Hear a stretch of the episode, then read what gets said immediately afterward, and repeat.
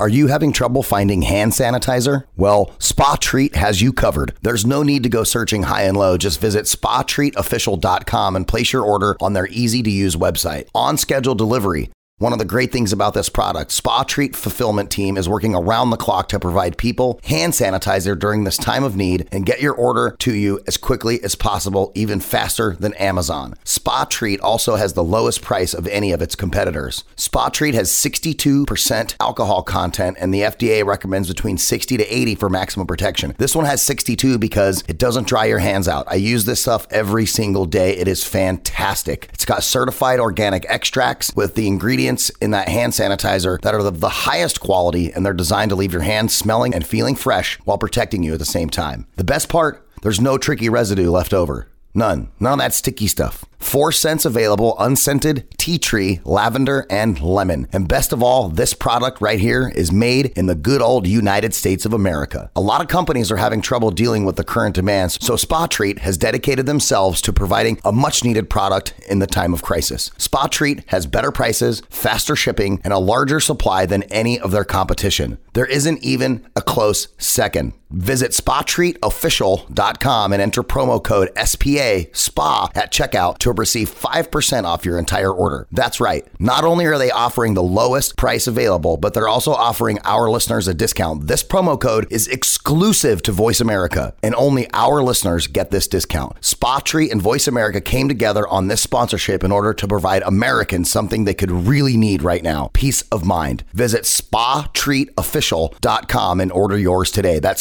spa treat official dot com, and make sure you use the promo code S P A at checkout to receive five percent off your entire order. spa treat official dot com.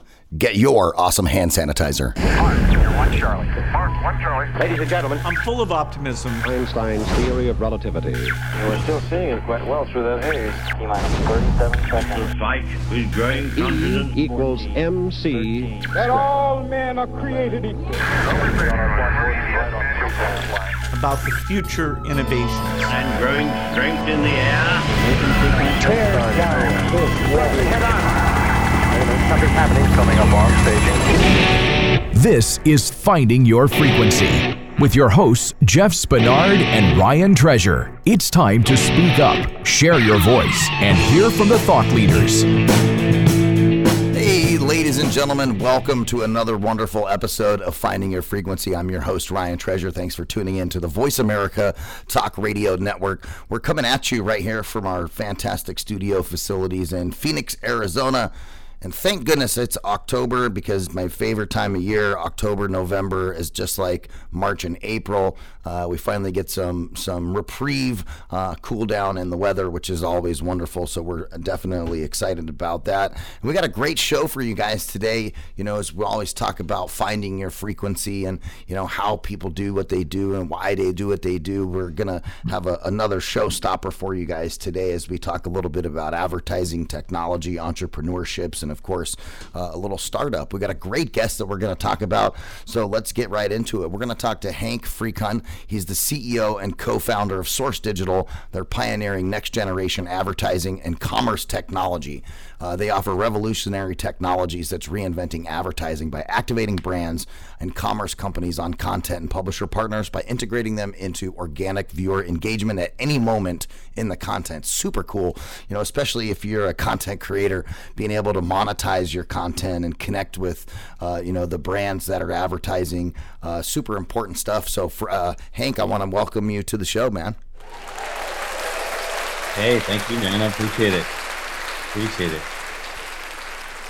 So what an interesting uh, company Source Digital does. You guys have uh, uh, patents and all kinds of fun stuff, and I'm, I will love to get into that. But I want to, I want to, uh, I want to kind of stay true to what the show is about, and then we can move into some more, you know, topic-based content as it relates to, uh, you know, the company that you're currently running. What are you guys doing? Those types of things. But you know, people don't just become C E Os and uh, go grab patents. Uh, you know, you don't, you don't wake up uh, when you're seventeen years old and, you know, decide maybe that's what you're going to go do. But, you know, so tell us that story about, you know, how did how did Hank find his frequency in life and in business? And, you know, uh, I know you're an entrepreneur and you do several startups. So, you know, uh, why do you do what you do?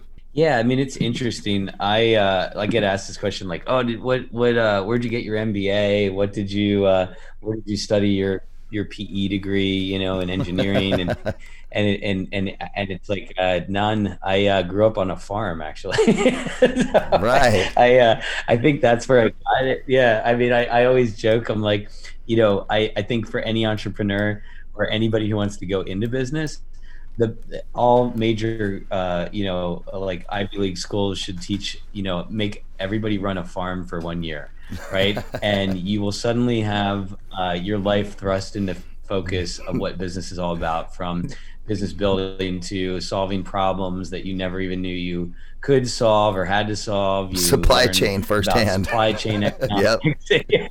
you, you learn about, uh, you know, and retail economics and strategies. So yeah, it was, I, I'd like to say I've been uh, born into this role from, uh, from literally. So uh, yeah. That's awesome. So tell us a little bit about, you know, uh, some of your first companies that you that you did startups with, and, you know, what were the driving factors behind that? Because I know a lot of uh, a lot of entrepreneurs that start businesses, you know, the, those businesses stem from yeah, a drawing on a napkin one night, having a conversation with a friend, mm-hmm.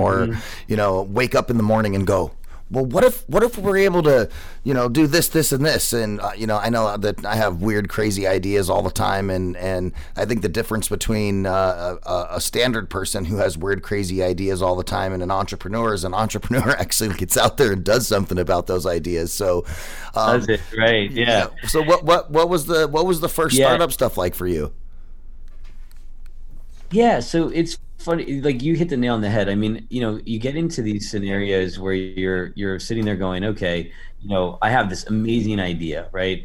And and everybody underestimates, you know, what the actual idea takes to get executed. And so you almost have to be able to really think right to left and say, okay, I want to be here, right? In order to get here, how many stages and layers? And you work all the way back to this original inception of of like the first thing you got to do, right?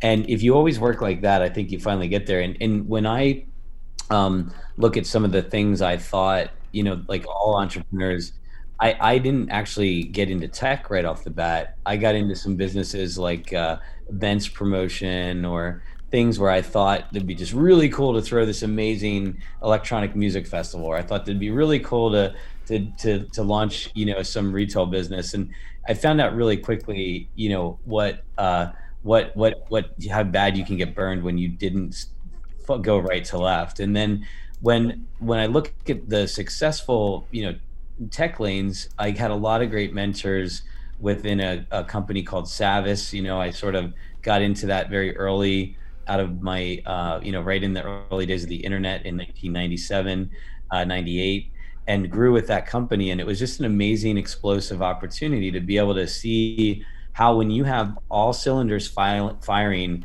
uh, when you have a really good, well-trained sales force, and you have a really good, well-trained, um, you know, engineering team, and a really good, and you always have product team, and you always have bumps, but just how quickly you can scale in those in that environment um, was always a, a really good lesson. What I didn't understand at that time was how much capital it takes to have those well-oiled machines, right?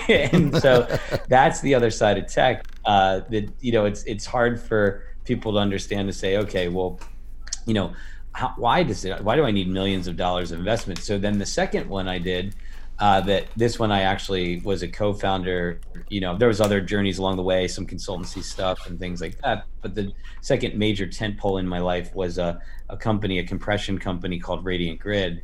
And, you know, I was a co-founder there. And in that one, we bootstrapped the entire company. We had this mentality with my my co-founder and I that we don't ever want to be beholden to investors. We don't want to raise a dime. We're gonna we're gonna do this the old-fashioned way. And, and mm-hmm. we did it. I, I have to say, like, it was very successful. We got it profitable. We had a really great outcome. We sold it. Uh, the technology is still alive and well in the market.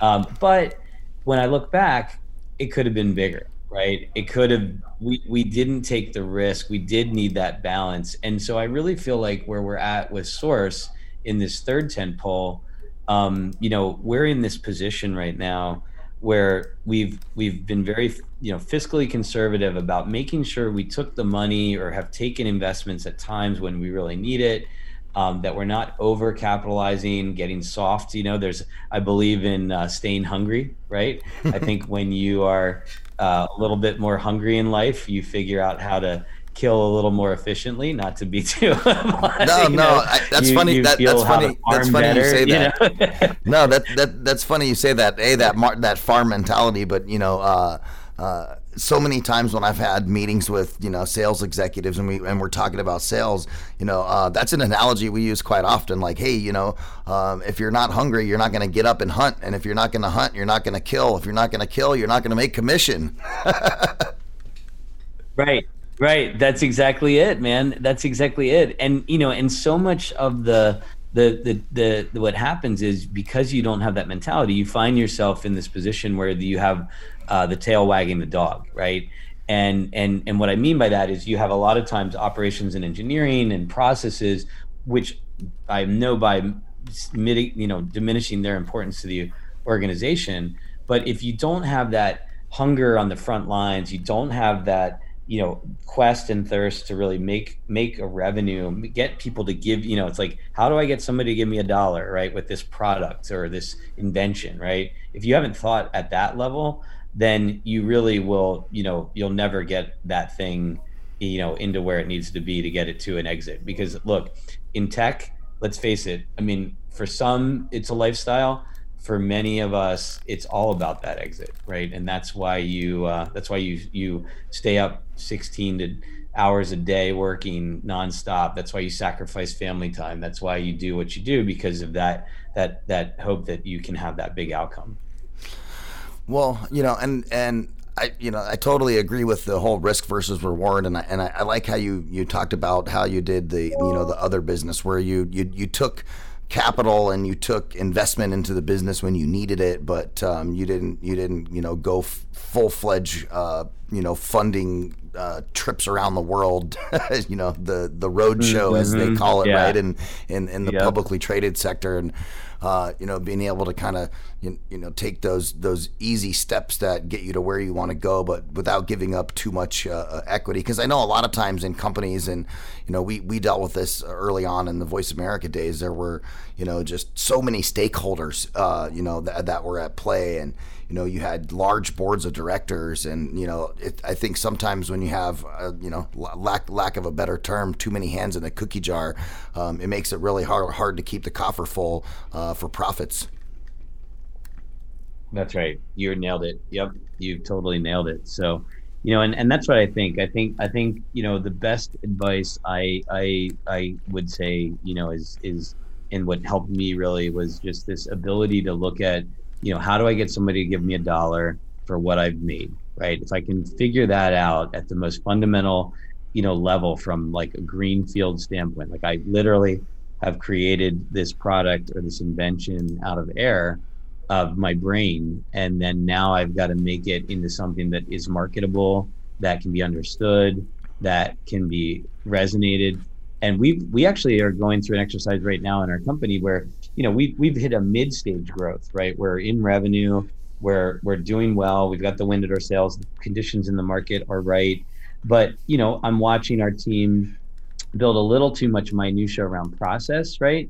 And and and they're they're they're getting focused on how process will solve execution and forgetting that people solve that for execution, right? The individual steps you take that fix the problem. You shouldn't not have process. You shouldn't not uh, invent process, but it's really hard to invent process uh, if you haven't done the process, right? And and so all of the executives in the company, I always make them really try to feel the pain of, of having to be on the front lines or be in that position or take that hard question from the customer.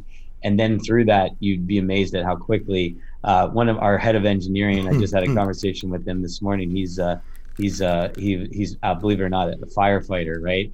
And I asked him, I said, you know, you know, how, how many, how, you know, how when when you fought your first fire, and in real life, like, and you had to do that, what was the, uh, you know, how much of that firefighting was from training And how much of it did you all of a sudden go, I never was trained for this situation. I better figure this out really quickly.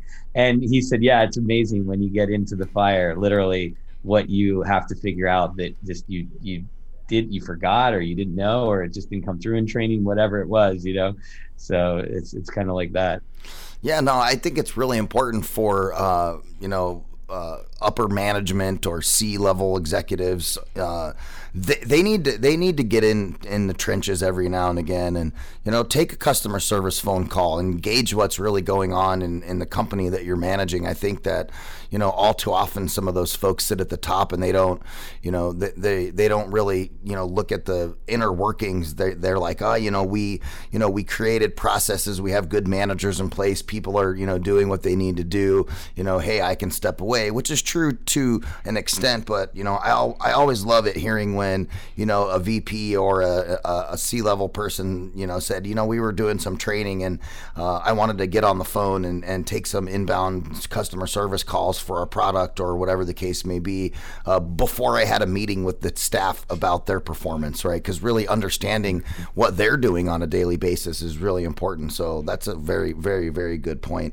You know, it's uh, something that I wish our uh, government would take into hand. Let's take a couple That's of senators. True, true. Let's take a couple yeah. of senators out and put them put put them at the farm for a couple of days, right? That's like, right. Yeah, let's, let's come make a press ops. Let's come and work for a little while here. Yeah. It's time to pick peaches. Yeah, I mean, you yeah. know, the news cycle's been so crazy lately, and you just hear people talking. I'm like, I'm just like, I don't care what side of the aisle you're on, and um, this show is right. absolutely not about politics, but just in, you know, uh, ob- observe observation from me, I'm just like, hey, you I'm know, like, we're, man, we're, you guys are all out of touch. Yeah, yeah. It's like my, my brother said it best. He said, uh, I said, you know, the, he's like, the, I said, why aren't there more people in the middle? He said, that's because the people in the middle are too busy working their butts off. yeah. like, no, I mean, that, to... isn't isn't that uh, isn't that true? I mean, uh, isn't that true? We are all. I mean, that, you know, you're you're you're working your butt off sixteen hours a day trying to build your company to get to your exit strategy and your plan and yep.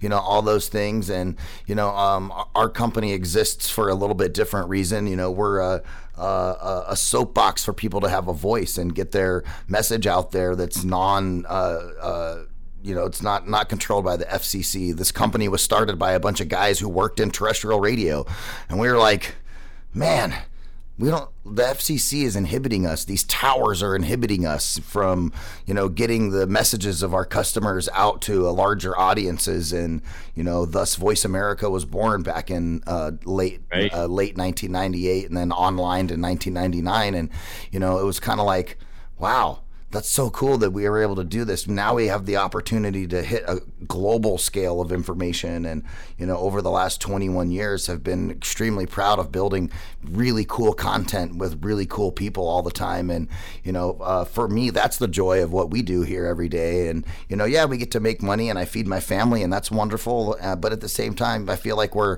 we're solving problems and we're helping people and giving them information, just like the show, right? It's like, right. you know, uh, yep. uh, you know, a new entrepreneur, hearing what you have to say is really important. Uh, hearing about uh, understanding that cash flow is king. Don't forget that uh, in your startup, uh, you know, is important yeah. and, and not getting yourself underwater. So let's talk about what you guys are doing now, um, you know, with Source Digital. Of course, that's sure. totally my wheelhouse. I'm uh, uh, I'm a technophile, as I've dubbed myself several years ago. Um, so, you know, anything technology related. Um, you know, I used to I used to go to New York and go to ad tech. Uh, We've broadcast live from AdTech several different years, and of course also attend uh, uh, N A B, National Association of Broadcasters events, and been doing that for quite a number of years. And uh, uh, you know, we've done some cool stuff from the Advanced Advertising Pavilion in, in a communication mechanism, uh, and interviewing people just like you about really cool technologies that are coming out. So um, I love to talk about uh, uh, technology, uh, and of course kind of where you see the market space right now with what you guys are doing. So Let's let's talk about what Source Digital is, and you know, what is your guys' core competency as far as uh, you know, your your your your main wheelhouse. Yeah, it's it's funny where we started and where we ended up, right? And uh, and and so, you know, the where we started is, you know, a very simple concept, and it started with my sister, who literally is a costume designer. She's she's doing really well in the world. And, you know, at that time, I think she was working on True Blood. And, and you know, she kept saying, you know, Laura, you know, she's like, hey, Laura, I keep, you know, she kept showing me these emails. Laura, I, you know, I'm an oncologist. Uh, you know, could you please tell me who made the pink hoodie that Sookie was wearing in episode X season Y, right? And yep. and so, you know, it became very obvious that there's an opportunity. You think about the level of friction that someone has to go to to figure out the pink hoodie, because it's not just like random, like when she, if she just got that email, but when someone wants to know about like, the, you know, things on Grudge Match, or they want to know more information. What, you know, when you look at how video drives culture and how, you know, not just video, but audio drives culture, right? Mm-hmm. You start to realize it's much bigger than just, you know, just this opportunity to sell something, right, in a moment. And what I mean by that is you start to extract value from the things you hear or the things you watch in a way that are meaningful in your life or become what we call a form of cultural currency.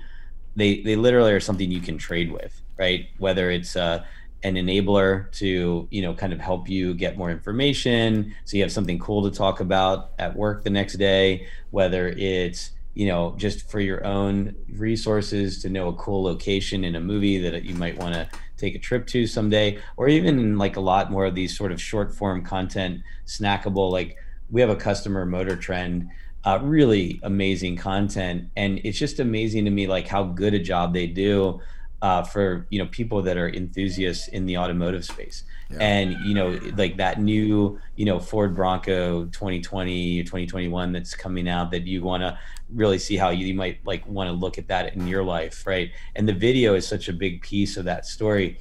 So for us, we call it contextual commerce and contextual advertising, because we're literally finding a relationship uh, that you're there at a moment in your time looking at something in video that's a very pure state. It's not like social media where maybe if that's a form of entertainment, you can manipulate the outcome, or I can push a, you know, bubble in front of you, uh, like, you know, maybe from your past, like an ex-girlfriend or something. Yeah, to you drive know, you to take an action. Yeah. yeah. Right. Like it's, it's way more pure than that. So from a brand's perspective, you know, like I can't change the lead character on scene, you know, dynamically to look like your ex-girlfriend. It would ruin the storyline. You know what I mean? Like, right. It ruins the dream, as, as one of our well, investors says. It's so it's it's, it's I, really like, and I, and I love yeah. where you're going with this too, because you know, story tech is, is so important to me um, when when when you're telling your story, and um, I, I and I like what you're where you're going to. I watched that documentary on Netflix, kind of about you know how uh, how, how the social media sites are able to push certain content in certain areas to get people to take certain actions, and um, mm-hmm. you know that that I think it plays away from like the natural component or narrative of how the human mind really works. You know, going back to Uh, you know, content that was created back in the nineteen fifties that was audio based. It was like, you know, The Shadow um, or The Green Hornet or whatever those things. You know, people listened to that content because it really engaged with them, and they, they had a great time, and, and, and it was awesome. And if you're able to find a way to have advertising that doesn't interrupt that, you know, core component of the entertainment experience that that person is having, like that's that, that's next level. You're a genius. Well, yeah, it's, well, it, it it it really has taken us into a time, and I think it's really relevant right now, where we are sitting here at a moment in our lives where our identity digitally is constantly under threat. And if we were able to take that power back a little bit more, and I'm not saying that video is the only way to do that. I'm just saying it's a really cool medium by which you can create that intersection. And so if we were able to take that power back in our lives in a way that would suddenly um, let a brand have a very natural relationship, a very organic or meaningful relationship, that's going to be a lot more of value to a brand. So even when you think about measuring, and you know, there's a term in advertising, we have impression-based strategies, we have engagement-based strategies, we have activation-based strategies. The action, that final action, which is the most important part, whether it's a lead gen, the purchase of something, having that intersection because somebody, you know, found enjoyment at a moment in their video or in their audio, that that's a you moment at that point, and it's it's it's a lot more meaningful to the brand, I think. And you know, there's lots yeah. of rabbit hole stuff we can go down in terms of how, you know, in the threat of third party advertising and third party data relationships, do you stay, you know, in check with your data and your identity? But it's in a way that we really have to uh, think a little bit more about, like, what what do you get? Like, any good app on the market right now, any good uh, website, any good digital environment serves serves a purpose, right? It's it's a tool in your life. And I think if we can make make the video experience into a more pleasurable, a more meaningful, a more, you know, fundamental tool in your life to help you move through things, then then you will have that stronger relationship. And what that means for the brand and the content owners is that they get to have um, a really good relationship with you through that process.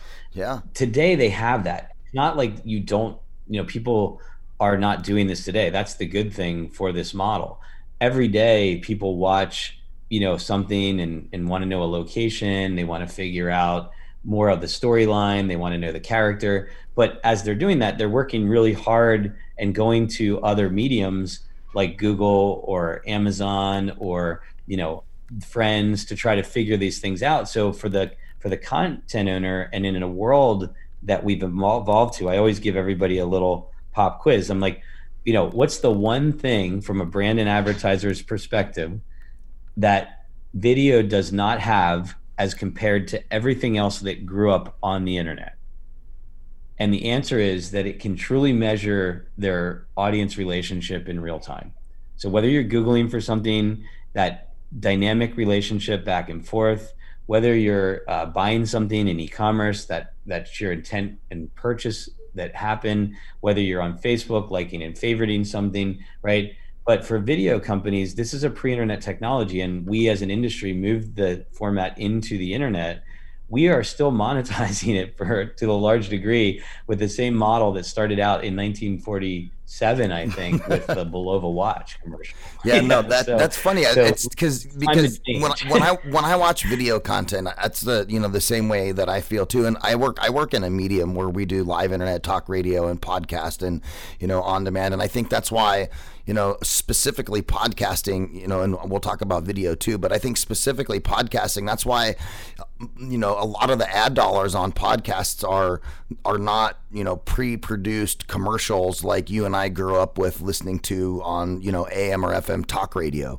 You know, there is some of that, but I think a lot of the engagement has kind of shifted gears in that space too. And you have host read ads, right? Where, you know, the host of the show is act, is talking about a product because they used it or they're endorsing it because they like it, um, and you know, yeah, they might be monet, you know, monetizing their their show in that manner, but I think it's a way better customer experience when you hear somebody who you're taking time out of your day to go listen to. Uh, an example, anybody listening to this show knows that I love Harry's Razors.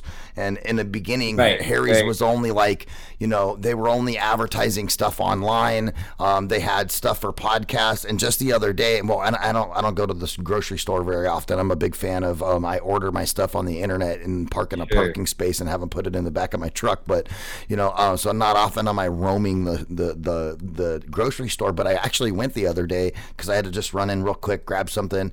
Um, I think my wife needed like brown sugar or something like that while she was cooking. So it was like, all right, just go get the brown sugar. But I noticed there was Harry's uh, razor blades in the regular razor department at my local Kroger grocery store. And um, I was like, wow, that's really cool to see that they've grown from, you know, this grassroots kind of movement into something a little bit more mainstream, and I'm happy to see them in there um, because they advertised on our show for quite a while. And, you know, I used to always used to tell people, which I think engages with them, like, hey, I'm a bald guy. You know, who who knows more about razors than a bald guy? Um, and so I think that type of engagement in an advertising medium um, is exactly what you're talking about. And I think podcast is doing it in that space. Uh, but on the video side, I mean, yeah, it is. It's such an old technology. And, uh, you know, I don't I, I have never purchased anything or clicked on anything that came from a pre, mid or post roll video ad. I can tell you that right now. Right, that's the thing. I mean, you know? The click-through ratios are, are, you know, they're they're they're. It's almost like I I would love to know the intersection of how many accidental uh, swipes, you know, are recorded, right? The unspoken data analytics on C P E or we, C P M. We talked about that. Know. We uh, I can't, uh, there was a gentleman that we talked about um, um, who who runs a company called Ujuris, which is an advertising company, mm-hmm. right? And one of the things that they did, which is the reason why I wanted to interview him, is what caught his eye is they did a study on LinkedIn advertising, um, and they were, you know, looking at the interactivity, and they did a whole bunch of A B testing on a bunch of stuff. Then they went, wait a minute, this data is weird, you know. So they started reaching out to LinkedIn, like, hey, LinkedIn, can you give us more details on this? Because, you know, in other spaces and other things that we do, these types of A V tests convert at this rate, and blah blah blah blah blah. And we know, you know, how how a lot of these are working in other places, and yours is completely different, right. You know. And they got to the point where they're like, you're not giving us enough information. There's something going on where there's fake clicks. Either fake clicks are happening, or a whole bunch of people are accidentally clicking on stuff. And they came right. to that conclusion, and he, and they did a study on it, reached out to LinkedIn and asked them for, you know, hey, can you give us data on this? Because it would be really nice for us as marketers to understand this, so we can make sure that, you know, we're spending our ad dollars wisely, you know, with our mm-hmm. customers. And uh, of course, LinkedIn says, we uh, it's proprietary information. I can't give you that. Uh, but, right, right. But, you You know, yeah. they, they, they were able to identify that there's definitely some, you know, weird thing in, in fake clicks, or and they, and they weren't more they weren't even concerned that it was fake clicks. They thought that they were accidental clicks, and and, yeah, wanted, think, and wanting to often, know. Yeah, often it is accidental. I mean, yeah. you're you're you're moving too fast through an article. You swipe in the wrong the direction. The ad placement, you know, where right. like it's on yeah. social, especially. You're like right. the, the ad right. is a popover right underneath a button I always click. Right. right. Yeah. So, so, you know, again, that documentary you mentioned is a really interesting, re, you know, view, uh, the social dilemma.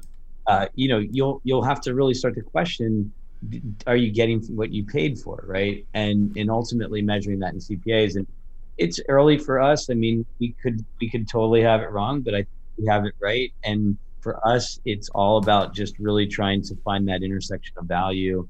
And, and and and really engage and measure that, and measure the actions and attribution fallout that happens when you have a relationship with a moment in video. And it's not just that that moment. A lot of things we know aren't going to occur right then and there. You may mark a favorite location, not follow up on that for a year later. I right. mean, the average, I think the best that anybody can understand that relationship is that it's up to two years from the time you engage with a, uh, or sorry, it's up to two years from the time you see something of a location and take action, if you do take action, on average. So tracking that attribution is a super long tail, but that could have immeasurable uh, economic conditions associated with it, ranging from how brands find value to tourism strategies, all the way down to the tax credit that a, a film or a movie might argue for in the future to the place that they made that blockbuster at. So. Yeah, no, that's that that's a, that's a good point. And also, I think from a uh, from a consumption experience for the consumer too, if you, if you're able to shift that in a manner where you you're not dealing with pre, mid, and post roll advertising in that older, you know, way of of of ad advertising, I think that's great too. Um, how how much more content could a person consume? Right, with having that better experience mm-hmm. and still being able to drive value for brands, you know, if you had the experience of being able to just binge watch stuff like you do on Netflix, and then, you know, uh, uh, interactively mm-hmm. interactively mark things that you like throughout the way, you know what I mean? Right, right, absolutely. The replays become more meaningful. Yeah. The the the the, the relationship of your data and you and becomes better. You know, you can find things faster. You know, there's a lot of value in it. Yeah, we had sure. early on back uh, when our company was called Motivox, and we were a, an interactive media company along with voice america dot com and doing, you know, internet talk radio and such. You know, we used to do some really cool things with a player that we created called the Motiview player. Um, it's not a product that's out there anymore. The technology has been bought, and I don't know who owns it, the patent at the moment. But, um, you know, really cool things where we were able to, you know, sh- shoot video and And so, you know, if I had a water bottle that was in the in the shot, or, you know, my cell phone that's a Samsung, or, you know, my Ray-Ban sunglasses that I'm wearing, like a little menu would pop up on the side of products that were partners with, uh, you know, what we were doing. And, and those products would just pop up on the screen, like as a slide out, not interrupting what you're watching. Um, but then, you know, those things that we had available to connect brands on that was inside as product placement were then available right there for the end user, you know, later on to just be like, oh yeah, that that that those sunglasses were pretty cool. Let me click, and, and then it takes them to Am- takes them to Amazon to buy it, or the, the website, or whatever the case may be. Um, obviously not Amazon then, but Amazon now. Uh, but you know, that type of experience, you know, to to see where that's going to go in the future, I think is going to be pretty cool. Yeah, I think so, man. I think so. And you know, there's always the literal relationship of of product to moment, or, you know, I want the sunglasses, or the consumption mentality. But I just think there's just a ton of value in the information, um, you know, for any reason, you know, and and and it doesn't always have to be an endemic relationship. Like, I want the sunglasses. It could just be as something that inspires you, and some brand finds value in that inspirational moment because it's, you know, in a way tied to, to their lifestyle, or the way that they want you to remember or think of that brand. Like, you know, obviously Red Bull, you know, has done a really great job of making you think of them when you think of extreme sports, right? And looking at that target, it's not that you're sitting there watching somebody, you know, do like an amazing, you know, backflip off of a, off their mountain bike, or, or rip some line on, on when they're snowboarding down, down the, the mountain, but, you know, intersecting with the knowledge of that location and that mountain, for me as a snowboarder, would be huge. And if Red Bull was able to bring me that moment, I'll, I'll remember that. You know? Right. Right. That's part of my tag, you know? So, no, that's awesome. That's, that's, that's really cool and, and key. And very creative in how you guys are, are designing those. Are you, do you have stuff that's deployed now that's um, that's working, or is your product to market, or are you guys still in, you know, we're we're still figuring out the nuances and building and, and that kind of thing? No, we're in market. I mean, you know, you'll see us popping up uh, here or there when you see a little overlay, like in certain, you know, uh, customer environments. Like, for example, right now, Um, if you're looking at articles on Motor Trend, you might find more information about the track, or maybe you'll find a cool diagnostics tool um, that uh, like Fix That, that helps you solve some problems in your car because of that endemic relationship. You might find your local dealership faster. Um, you know, we're doing some stuff uh, right now, a lot of like, uh, you know, look at some of the extras on, on, on uh, N B C Universal's content on Vudu. So, you know, all along the way, we're, We're we're hiding out in areas, and we're a source of a lot of data. And uh, you know, we're not you're not going to see us on the front lines like you see at TikTok or Facebook or anything like that. We're we're really there to make make the experience better, and and really kind of help the content owners and the and the and the the video and audio companies out there, you know, strive to to to be able to create a value proposition. Right, because it's not it's not about you. No, you know, not. yeah. Well, you know, yeah. your your company's philosophy and Voice America are extremely similar. You know, like, you know, if if you go to our website, voice america dot com, the first thing you see is like, check out our shows. You know, right. Uh, right. You know, which yep. is which is important. But at the same time, I mean, we also need customers, um, and so like the you know percentage of our website dedicated toward you know information for customer acquisition is you know like ninety-nine to one. Right. You know, we don't, and, and just like you, like I, we don't, I we don't, I don't, I don't run Facebook ads. We don't run. You know, you're you're not going to find us on a pre-roll on YouTube.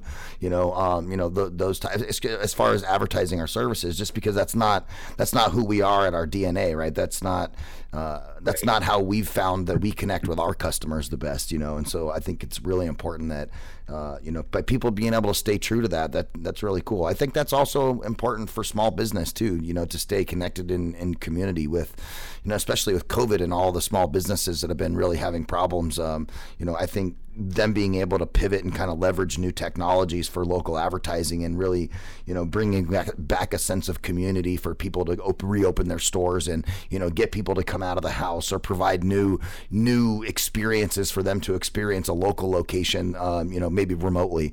Um, you know, I think all of those things are are also, you know, coming coming to fruition and, uh, you know, it's very interesting to see what people do in a time of crisis and some of the really cool, uh, creative uh, solutions that come out of that, you know? Mm-hmm. Yep, absolutely. Absolutely. So what's next for you guys? Where do you, where do you, where do you go from here? Um, you know, we just keep building, we keep growing. We're looking for, you know, I'll put the call out there, you know, come find us at source digital dot net. Um, you know, we're, we're looking for, um, you know, brands that want to intersect with audience in this way. We're looking for content owners that want to, you know, um, find find other new ways to, to energize and, and be of value to their audience while still earn some hard hard needed, uh, badly needed uh, dollars on, on specifically on C P As.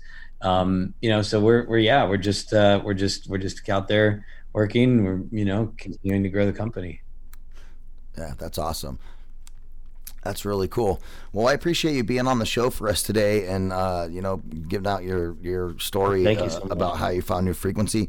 You know, if you had uh, just a couple of tips that you could give somebody who's in, in a startup or in a, in, a, in the tech sector or even not mm. in the tech sector, you know, what, what kind of advice would you give them as far as, you know, starting something now? Because I know that things are different now than they've, you know, were a year ago. Um, and, you know, we have a lot of remote working and those types of things. So what kind of tips would you give somebody who's uh, in the process of doing a startup as far as, uh, uh, you know, helping to springboard them uh, to to profitability in a faster manner? Yeah, I guess I would think of a few things. One, for sure, um, you know, take your idea, no matter how broad or how narrow that idea is, and really try to walk it back. You know, spend the time just writing out. It's so easy to get enamored by how cool the thing could be that you have thought about, right? And walk it backwards to try to go figure out, you know, go right to left and think, okay, how do I even get these steps accomplished? Lay out all the steps to get that thing off the ground, and then think about all the steps you have to get accomplished Um, in order to do that, because that's going to help you see what can you do, what would be the minimum viable product. We hear this term a lot, M V P. What would be the thing you could put out there? And minimum viable product doesn't mean prototype. It does not mean uh, you know the the the beta or the alpha, right? It's the thing to me, and and maybe everybody has different opinions, but for me, it's the thing that you could actually put on the pro on the market that someone would give you a dollar for. I mean that metaphorically, because what you may put out there may be part of an ecosystem. It may be an electronic currency strategy. It could be any number of ways. Right. But in, it, at the end of the day, it's about getting getting some revenue against it, right?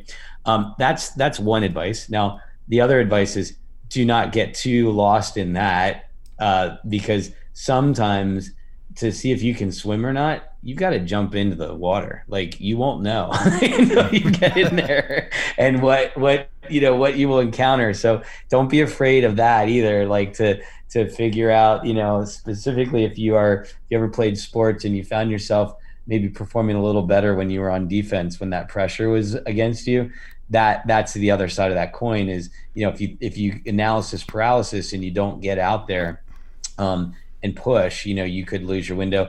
And I guess the last thing is cliche, but it is really, there's a lot in it, is that you really uh, can, there's never like, like it's never acceptable to fail mentally. Like, y- y- you know, many of us it have failed at moments, right? But you are really can't, you can lose a battle, but you've got to stay the course. And, you know, you may have to retreat for a little time, but you kind of push back and you, you know, take a few, and you keep pushing. And and so that uh, that constant, like, uh, you know, focus on just progression and winning and never never accepting a failure situation is is the is the number one characteristic probably most most entrepreneurs have in common that have been successful. Uh, I forget if it was the Beatles or something like that, is like said, you know, you spend a lot of time playing in clubs before you can become an overnight success, you know? Yeah. They, and with that analogy has been used on the show before as it, as it talks about with entrepreneurs, because you're, you're right. They, they, they work their butts off, you know, doing small gigs to be able to move up to where they were at. So, uh, absolutely. You know, that's that's absolutely. great. Now you, you were in the events promotion, uh, you, you know, oh yeah. yeah, yeah. I, I lost the, good amount of money in that in that business. you you said uh, you know, electronic dance music uh, uh, festivals. That's funny. I, when I was uh, when I was going to college, I helped pay my way through college by spinning a few house records at some parties. There you go. There, yeah, so. I got I got a, I got a pair of techniques myself still down in the basement. You yeah, know, every I, once I, in a while I, got I still do too, man. I, I still actively play. I'm, I was actually talking to my wife, and I'm like, I think I'm going to start doing what everybody else is doing. I'm going to do like a Facebook live stream, like on sat- like, sat- like Saturday morning with the turntables, yeah. and, you know, just, yep.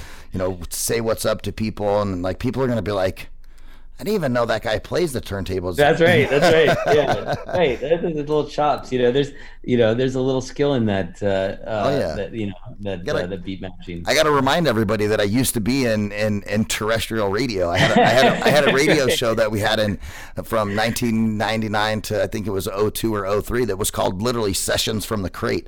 Right. And, that, and, and that's what we did. We, we pulled records, we mixed records, we, you know, uh, got on the microphone and, you know, hey, you're listening into this house track, techno track. We'd get, you know, whatever whatever national D- or international D J was coming through Phoenix on that weekend to play at the club, or you know, mm-hmm. one of the one of the you know warehouse parties or whatever it was, and we'd invite them to come play on the radio. And they're like, play on the radio? We they play electronic music on the radio? And I'm like, yes, we do. Yeah, that's right. so that's yeah, great. That's awesome. That's really cool. Well, I appreciate you spending the, the hour with Thank me. You. I think I think we had a, a great discussion, and, and and anytime I can, anytime I can take notes and I can put and I can write on my notes. Risk versus reward. Company startups. Why did you start that company? Audio and video drives culture. Startup technology, business leadership. Right? Those are all notes that I Those wrote are all down. Great ones. Yeah. You know, and I'm like, oh, well, we covered some really good nuggets. So I, I hope everybody enjoyed the show. And um, I also want to give a shout out uh, to. Uh, Uh, to Brent Weaver from Ujuris, who we interviewed last week. Uh, thank him for being on and talking about his story as well. And of course, Hank, thank you for being on Finding Your Frequency today. I enjoyed spending time with you. Uh, you guys can uh, find Hank online. I'm sure you're all over the socials medias, uh, and uh, uh, and you can find out more information about what they do at source digital dot net. Uh, and thanks so much for joining us, Hank. Thank you so much. Ladies and gentlemen, you're listening to Finding Your Frequency right here on the Voice America Talk Radio Network. Thank you all for listening. If you're listening to this on your favorite uh, podcast application, I know there's like seven thousand of them now, uh, please make sure to like it, share it with your friends, give us five stars because that's way better than four, and Hank and I deserve it. We deserve five stars. Thank you guys for tuning in on Voice America. I'm Ryan Treasure, and we'll talk to you next week right here on Finding Your Frequency.